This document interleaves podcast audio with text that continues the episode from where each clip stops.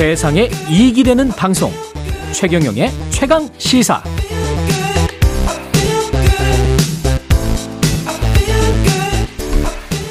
네 최경영의 최강 시사 인터뷰 이어가겠습니다 예.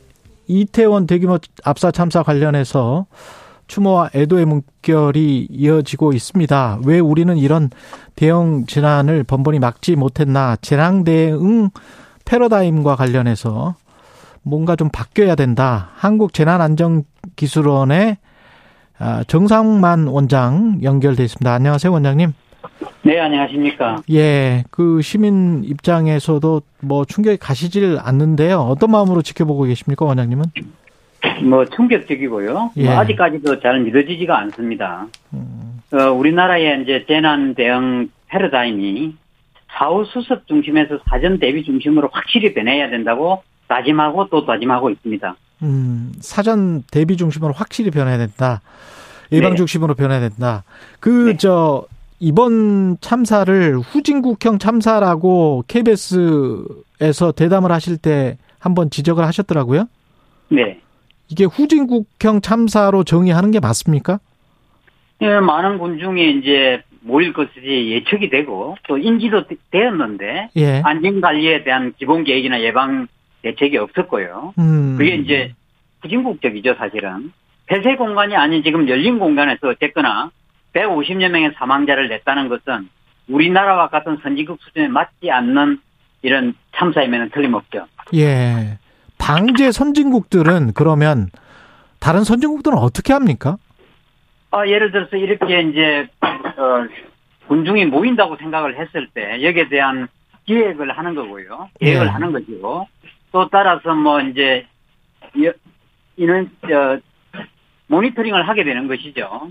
모니터링을 하고 나서 그다음 방지 대책을 마련해야 되는 거지. 예를 들어 미국 같은 데서는 할로윈데이 인원 제한도 하고 보호 펜스도 설치를 하고 그다음에 비상 공간도 확보하는 거거든요.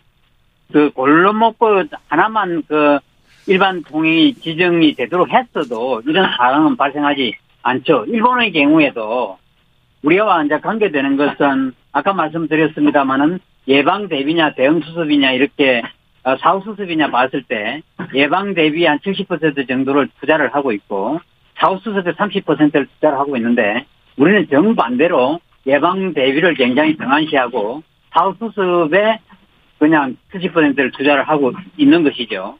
그렇기 때문에 뭐 이뿐만 아니라 약간의 이제 좀 다른 얘기는 하지만 저 우리나라의 태풍과 미국의 허리케인 상황을 이렇게 비교를 해보면 우리나라는 지금도 얘기를 합니다만은 사전 대비보다는 사후 수습에 중점을 둔다. 예를 들어서 저 특별 재난 지역을 지금도 또 선포하려고 그러지 예, 않습니까? 예. 들어서 아, 이 미국 같은 데는 허리케인이 발생하기 벌써 사나흘 전에 각 주에서 비상사태를 선포하고 어 거의 대비를 하거든요. 대비를 해서 결과적으로 거기에 대한 이득이 우리가 저 비상사태를 선포한 이득이 특별 재난 지역을 선포해서 손해를 사후에. 보는 것보다는 훨씬 큰 이득을 가져오는 사전 대비 체제를 갖고 있는 것이죠.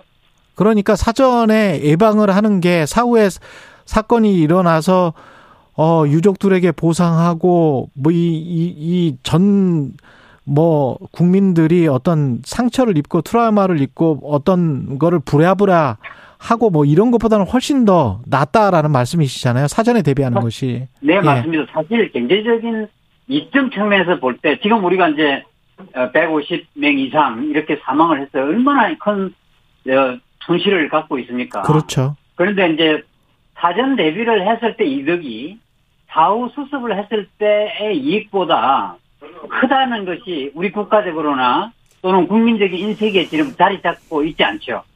이번 같은 경우에 사전에 충분히 인지를 할 수 있었다라고 말씀을 하셨는데 그걸 어떤 뭐 CCTV랄지 아니면 뭐 인, 뭐 인터넷 데이터, 모바일 데이터 이런 거를 통해서 어 정부가 충분히 인지해서 병력 투입을 유연하게 할 수 있습니까?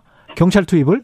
아, 우리 일단 예측이 됐지 않습니까? 예. 뭐 어쨌든, 어쨌든 이 할로윈이 청년 문화에 자리 잡고 있었고 예. 최근에 와서 숫자는 늘어나고 음. 그다음에 모니터링도 사실은 한 40 몇 개 이상이 그 주변에 다 깔려 있는 거거든요. 예.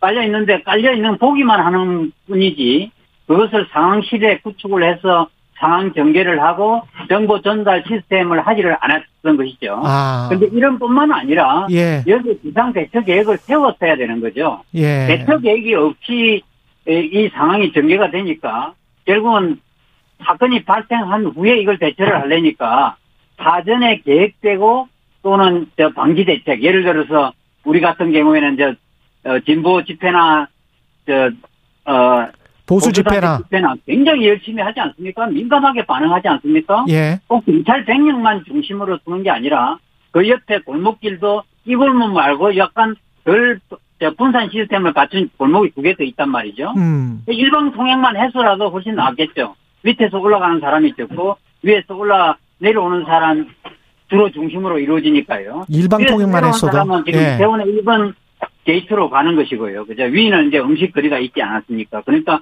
이런 조치가 되지 않았다고 보는 것이죠. 지금 일부 전문가들은 재난관리법 적용 대상이 아니고 주체가 불분명해서 이런 경우에 이제 법정 비비를 말씀을 하시는데 이 제대로 대응만 했더라도 사고는 일어나지 않았다 이렇게 생각을 하세요? 그럴 수 있고요. 예. 또, 이 주치, 주관 부처가 없다, 주관 부서가 없다. 그럴수록 더 열심히 신경 써야 되는 거 아닙니까? 음. 주관 부서가 있으면은 거기에 서로 책임과 권리를 sharing 할 수 있으니까, 나누 가질 수 있으니까, 예. 어느 정도 되는 것이고, 이런 부분 또 법적 조치가 없다. 예를 들어 매뉴얼이 어떻다, 이렇게 하는 것은 평소에 결국은 우리가 준비를 하고 있지 않다는 걸 결국은 말씀하시는 것과 다르지 않다고 봅니다. 그렇군요. 예. 개인들은 이런 사고가 우리가 지금 뭐 몇 년에 한 번씩 이렇게 일어나잖아요. 네. 어떤 생각을 가져야 됩니까? 우리가 이제 뭐 정부가 해야 될 일이 있고 네. 또 이제 국민이 해야 될 일이 있고 또 각자가 예. 해야 될 일이 있습니다. 그죠? 예. 그러면 우리가 뭐 항상 국민들도 일단 이런 사건이 일어나면 가장 중요한 부분이 가장 중요한 부분이 그 자기 자신의 보호는 자기 자신이 제일 먼저 해야 됩니다. 우리가 예. 뭐 4분 안에 도착해야 된다, 5분 안에 도착 해야 된다 이런 말을 하고 있지만 음. 그거는 정부나 국가가 우리 헌법에 명시하고 있듯이 우리의 생명과 재산을 보호해야 되는 의무는 있죠. 예. 그렇지만 그것이 가장 급한 상황이 발생했을 때는 본인의 프로텍터, 어, 본인의 보호를 본인이 가장 먼저 해야 되는, 것- 되는 것입니다. 그렇죠. 정부나 국가는 우리의 도루죠. 예. 이런 개념을 가지고 항상 어, 이 재난 관리 또는 재난 안전 이런 문화로 성숙돼야 된다고 생각합니다. 그 안전에 대한 믿음, 그 다음에 정부에 대한 믿음이 무너지면은 안 되는데 마지막으로 이제 우리 시민들이 재난 상황에서 어떻게 대처해야 될지 짧게 말씀해 주십시오. 예. 우리는 이제 살아가면서 어, 안전에 대한 위험을 느끼면서도 막상 재난이 발생하기 전에 나의 일이라 생각하지 않는 경향이 있습니다. 그러다가 사고가 발생하면 우리에게 엄청난 상처를 갖다 줍니다. 안전은 나와 우리 가족, 지역사회, 나가서는 안전한 국가에 살기 위해서는 안전관리로 출발해서 안전 문화로 성숙할 수 있는 마음을 가져야 할 것으로 생각합니다. 정상만 한국재난안전기술원 원장이었습니다. 고맙습니다, 원장님. 감사합니다. 11월 1일 화요일 KBS 1라디오 최경련의 최강시사였습니다. 저는 KBS 최경련 기자였고요. 내일 아침 7시 20분에 다시 돌아오겠습니다.